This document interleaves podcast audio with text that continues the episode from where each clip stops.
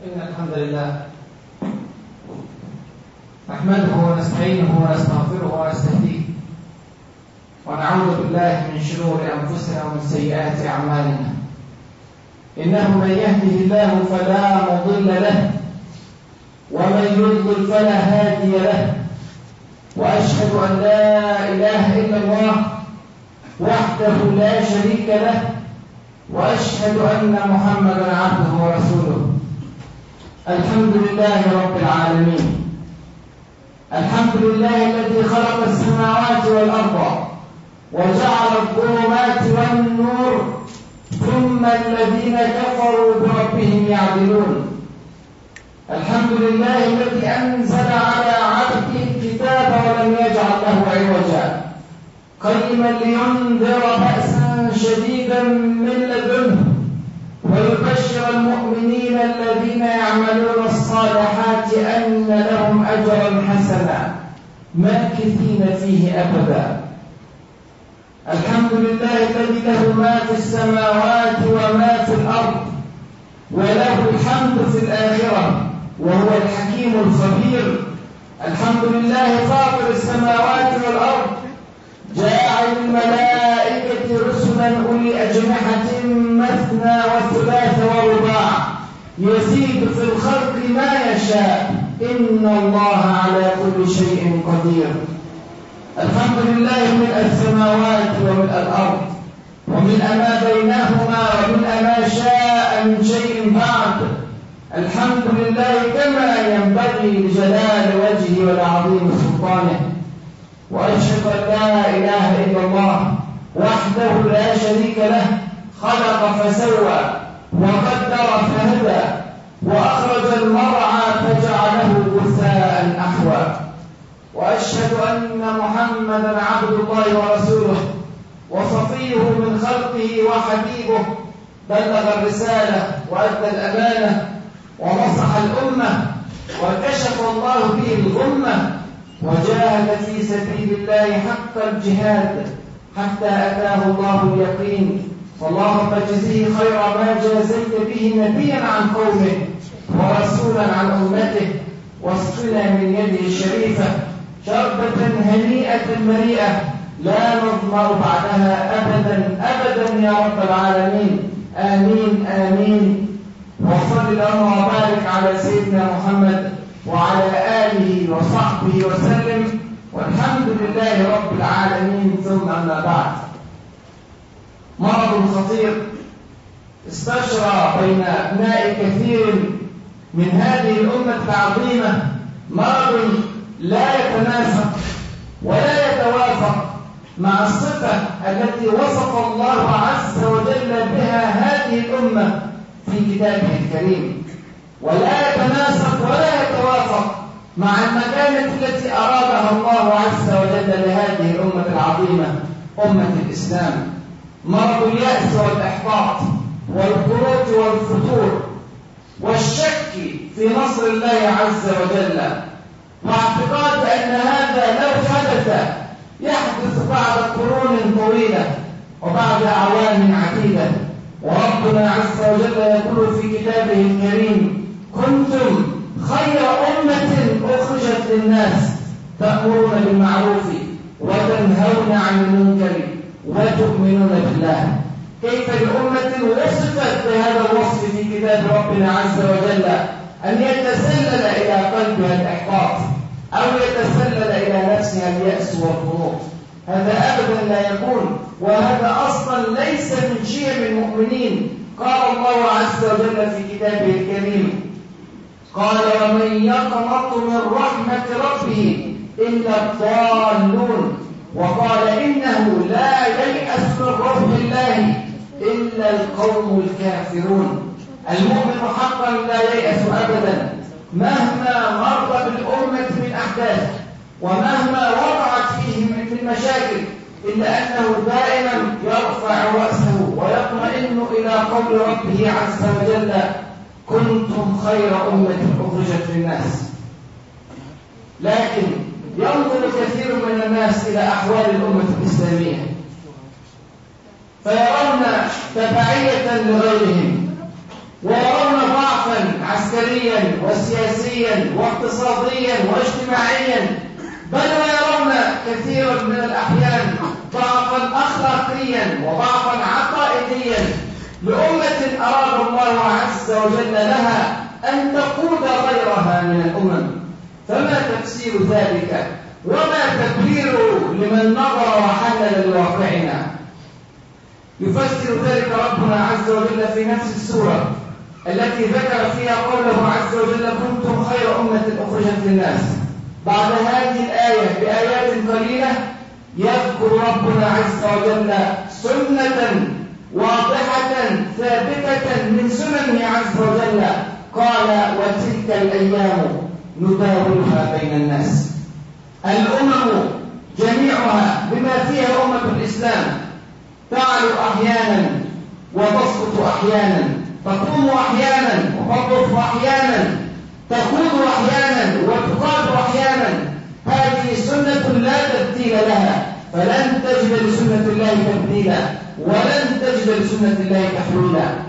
نعم الأمم غير أمة الإسلام تسقط أحيانا بلا قيام تموت أحيانا بلا عودة ولكن أمة الإسلام وعد ربنا عز وجل أن تبقى إلى يوم القيامة. مهما ضعفت فلا بد لها من بعد الضعف من قوة.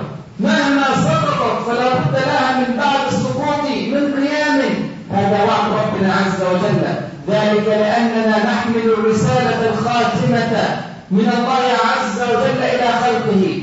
من يحمل رسالة الإسلام إلى البشر وإلى العالم من يعبد الناس لرب العالمين إذا فنيت أمة الإسلام.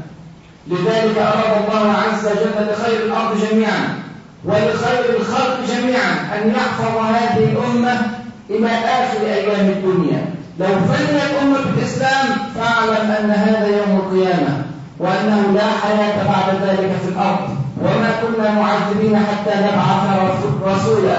ورسولنا صلى الله عليه وسلم خاتم المرسلين وديننا خاتم الأديان. فكيف تقام الحجة على أهل الأرض جميعا إن فنيت هذه الأمة؟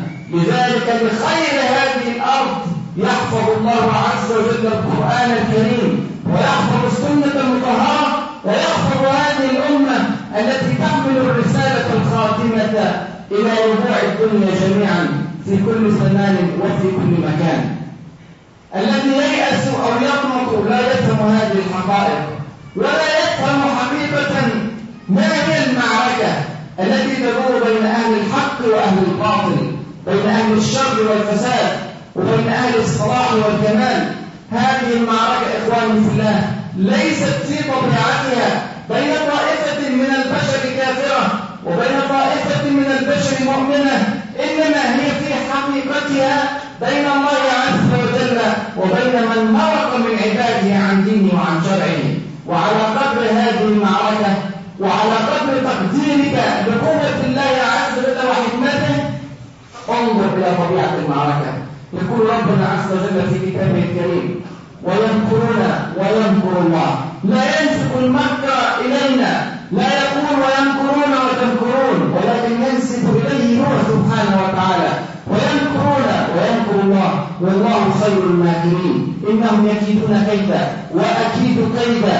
وما رميت إذ رميت ولكن الله رمى فلم تقتلوهم ولكن الله قتلهم هكذا ينسب دائما إليه سبحانه وتعالى فإن كنا نقدر لله عز وجل قدره فلا يجوز لمسلم أبدا ولا لمؤمن حقا أن يقنطوا في أن في يوم من الأيام ستعود الدولة للإسلام والمسلمين وتعود السيادة والريادة لهذه الأمة كما أرادها الله عز وجل.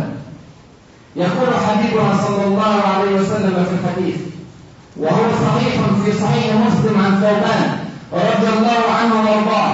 إن الله سوى لي الأرض مشارقها ومغاربها وإن أمتي أمة الإسلام وإن أمتي سيبلغ ملكها ما زل منها. الله أكبر.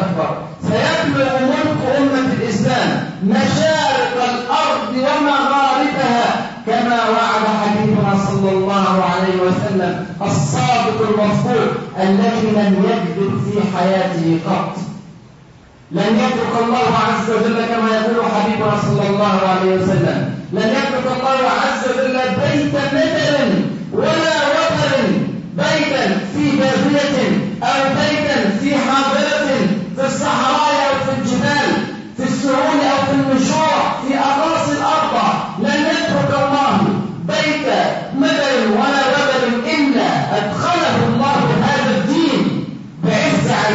بذل دليل عزا يعز الله به الإسلام وذلا يذل الله به الكفر.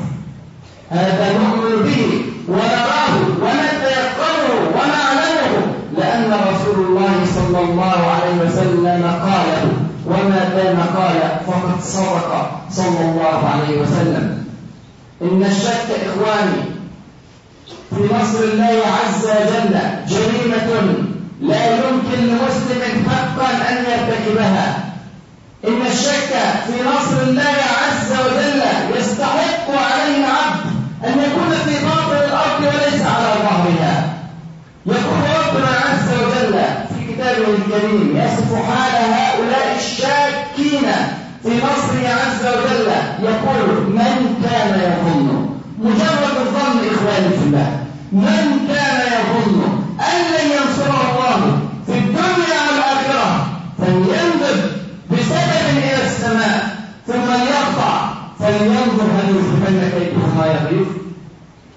السبب في الآية هو الحبل والسماء في الآية هي السقف بمعنى أن الذي يشك في نصر الله عز وجل يصنع لنفسه مشنقة ويقطع عنق نفسه. لا حاجة للمسلمين في رجل يائس أو امرأة يائسة. لا حاجة للمؤمنين في من يقنط ويقول لن ينصر الله عز وجل هذه الأمة. لا في هذا الدين ولا في التي تأتي بعد ذلك. يقولون ذلك لأنهم يرون الهروة كبيرة بيننا وبين غيرنا والفجوة واسعة بيننا وبين غيرنا ولكن كل عسى أن يكون قريبا. راجعوا تاريخ الأمة الإسلامية. هذه اللحظات من القنوط واليأس التي تتسلل إلى نفوس بعضنا. مهما كانت الظروف هي لحظات غير مقبولة بالمرة. أتى رجل حكيم من الصحابة رضي الله عنهم وأرضاهم في لحظة من لحظات يشكو إلى حبيبنا صلى الله عليه وسلم اتساع الفجوة بين المؤمنين وبين الكافرين. الظلم والقهر والبطش الذي وقع على ظهور المسلمين. وكانت في نبرة صوته لهجة يأس. ما عبره حبيبنا صلى الله عليه وسلم. جاء خباب بن الأرض رضي الله عنه وأرضاه. ورسولنا صلى الله عليه وسلم متكئ في صحن الكعبة والحديث في البخاري. فقال له يا رسول الله ألا تستنصر لنا؟ ألا تدعو الله لنا؟ فكان متكئا صلى الله عليه وسلم فجلس وأحمر وجهه وغضب صلى الله عليه وسلم وقال لخباب بن أرد إنه كان يؤتى بالرجل من قبلكم فيحفر له في الأرض حفرة ثم يوضع فيها ويؤتى بالمنشار فيوضع على مفرق رأسه ثم يشق إلى اثنتين وما يصده ذلك عن دينه. وكان يؤتى بالرجل وينشر بأمشاط الحديد ما دون لحمه وعظمه وما يصده ذلك عن دينه. ثم أقسم صلى الله عليه وسلم ولا يحتاج إلى قسم ولكن ليزرع ذلك في نفوسنا قال والله ليتمن الله هذا الأمر هذا الإسلام حتى يسير الراكب من صنعاء إلى حضرموت لا يخشى إلا الله والذئب على ظلمه ولكنكم تستعجلون. تستعجلون. يقول هذا الكلام لخباب الأرض رضي الله عنه وأرضاه الذي كوي بالنار في صحراء مكة. في يوم من أيام إمارة المؤمنين لعمر بن الخطاب رضي الله عنه وأرضاه نادى على خباب بن الأرض وقال له أرني يا خباب ماذا فعل بك المشركون يوم كانوا يعذبونك في مكة؟ فلم يتكلم خباب إنما كشف عن ظهره فقط لعمر بن الخطاب فنظر أمير المؤمنين عمر ومع قوته ومع شدة بأسه صرخ عمر بن الخطاب وقال ما رأيتك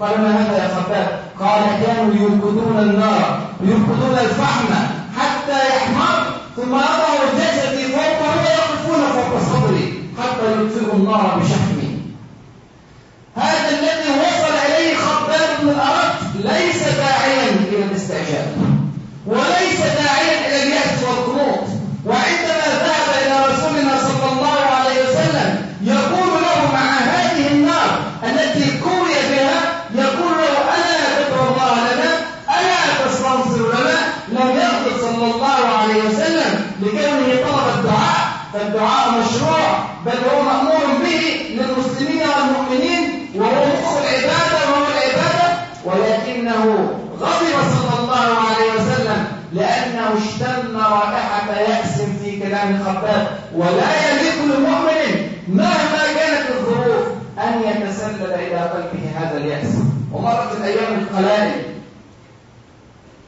وهاجر حبيبنا صلى الله عليه وسلم إلى المدينة المنورة وكان للمسلمين دولة ومرت سنوات قليلة بعد ذلك الإسلام في ربوع الدنيا. ما هي إلا عشر سنوات أو خمس عشر سنة حتى وصل الإسلام إلى أطراف الصين. وكانت أمة الإسلام أمة عظيمة. دخلت فارس بكاملها في دين الإسلام ودخلت الشام ودخل شمال أفريقيا ووصل الإسلام بعد ذلك إلى أوروبا. كل ذلك في أقل من مئة عام. هذا والله لا يمكن أن يتخيل إلا أن تعرف أن الله عز وجل ناصر هذا الدين وأن الله عز وجل معز هذه الأمة. وهذا وعد من حبيبنا صلى الله عليه وسلم. كان في الماضي وسيكون في زماننا وسيكون إلى يوم القيامة. وعد الله الذين آمنوا منكم وعملوا الصالحات. ليستخلفنهم في الأرض كما استخلف الذين من قبلهم وليمكنن لهم دينهم الذي ارتضى لهم وليبدلنهم من بعد خوفهم أمنا. يعبدونني لا يشركون بي شيئا. أسأل الله عز وجل أن يفقهنا في سننه وأن يعلمنا ما ينفعنا وأن ينفعنا بما علمنا. إنه ولي ذلك والقادر عليه. واستغفروه فيا فوز المستغفرين.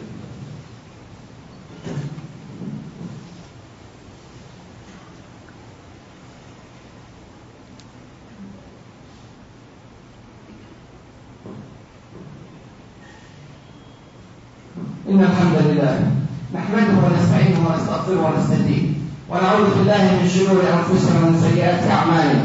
إنه من يهدي الله فلا مضل له ومن يضلل فلا هادي له. وأشهد أن لا إله إلا الله وحده لا شريك له. وأشهد أن محمدا عبده ورسوله. أما بعد إخواني في الله ليس معنى أن النصر قادم لا محالة وأن التمكين لهذه الأمة سيحدث دون شك أن يجلس المسلمون والمؤمنون لا يتحركون حتى يأتيهم النصر. ما فعل ذلك حبيبنا صلى الله عليه وسلم. ولا فعله الصحابة الكرام. ولا فعله الصالحون والأبرار والمجاهدون والعلماء من أبناء هذه الأمة الكريمة. إنما حتى في زمان الاستضعاف يكون هناك عمل ويكون هناك حركة ويكون هناك سعي دؤوب إلى إعزاز دين الله عز وجل. حتى في زمان مكة أنزل الله عز وجل آية الجهاد في القرآن. قال عز وجل وجاهدهم به. أي بالقرآن الكريم؟ جهادا كبيرا في سورة الفرقان وهي من السور المكية. في كل فترة حتى في الفترة التي منع فيها المسلمون من القتال. ومنعوا فيها من رد الأذى الذي وقع على ظهورهم وعلى أجسادهم وعلى بيوتهم. ومع ذلك ما أمروا أبدا بقعود لا حركة فيه. إنما كانوا يدعون إلى الله عز وجل يتحركون بهذا الدين ينفقون في سبيل الله عز وجل يقرؤون القرآن يقومون الليل يتحركون في جزيرة العرب يمينا وشمالا يدعون إلى الله عز وجل إلى أن أذن الله عز وجل بوقت لا نعلمه ولكن الله عز وجل يعلمه. تقوم فيه. الدولة الإسلامية ويهاجر فيه حبيبنا صلى الله عليه وسلم من مكة إلى المدينة. التزام حقي بكتاب الله عز وجل. صحة كاملة في العقيدة. أخلاق إسلامية على أعلى مستوى. إنما بعثت لأتمم مكارم الأخلاق. هذه منظومة استكملها أحبابنا. من الصحابة رضي الله عنهم وأرضاهم مع رسولنا الكريم صلى الله عليه وسلم ومن ثم استأهلوا أن ينزل الله عز وجل عليهم نصره في الوقت الذي يريد وبالطريقة التي يريد سبحانه وتعالى. أما إن تخلى المسلمون عن دينهم وتركوا قرآن ربهم وابتعدوا عن سنة نبيهم صلى الله عليه وسلم ولهجوا حول الشرق والغرب يبحثون عن مناهج تغير لهم من أحوالهم وتعدل لهم من مسارهم فإن النصر لا يأتي أبدا. إنما يذهب الله عز وجل بهم ويستبدلهم ويأتي بقوم آخرين يحبهم ويحبونه. أذلة على المؤمنين أعزة على الكافرين يجاهدون في سبيل الله ولا يخافون لومة لائم. يا أيها الذين آمنوا ما لكم إذا قيل لكم انفروا في سبيل الله اثاقلتم إلى الأرض. أرضيتم بالحياة الدنيا من الآخرة؟ فما متاع الحياة الدنيا في الآخرة إلا قليل. إلا تنفروا يعذبكم عذابا أليما ويستبدل قوما غيركم. ولا تضرونه شيئا. ولا تضروه شيئا. والله على كل شيء قدير. إلا تنصروه فقد نصره الله. الله عز وجل إخواني في الله لا يحتاج بنصرنا. نحن الذين نحتاج إليه سبحانه وتعالى. لا تضره معصية ولا تنفعه طاعة هو القدير هو الحكيم هو مالك الملك سبحانه وتعالى. ولكن لمصلحتنا نحن نعمل. لمنفعتنا نحن نتحرك. لموقفنا نحن أمام ربنا عز وجل يوم القيامة نقدم ونبذر ونعطي. ليس لله عز وجل حالة في طاعة عباده. إنما نحن المحتاجون ونحن الذين نقف أمام ربنا عز وجل يوم القيامة يسألنا عن الذرة والقطمير فأعدوا لهذا اليوم العظيم جوابا للأسئلة التي سيسألها ربنا عز وجل لكل واحد منا ليس بينه سبحانه وتعالى وبين أحد منا ترجمان.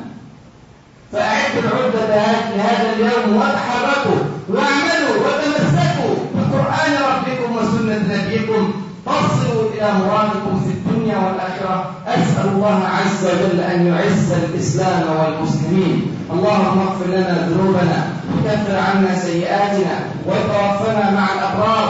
اللهم اغفر لنا ذنوبنا وإسرافنا في أمرنا. وثبت أقدامنا وانصرنا على القوم الكافرين. اللهم اقسم لنا من خشيتك ما تحول به بيننا وبين معصيتك ومن طاعتك ما تبلغنا به جنتك ومن اليقين ما تهون به علينا مصائب الدنيا ومتعنا اللهم بأسماعنا وأبصارنا وقواتنا أبدا ما أبقيتنا واجعله الوارث منا واجعل ثأرنا على من ظلمنا وانصرنا على من عادانا.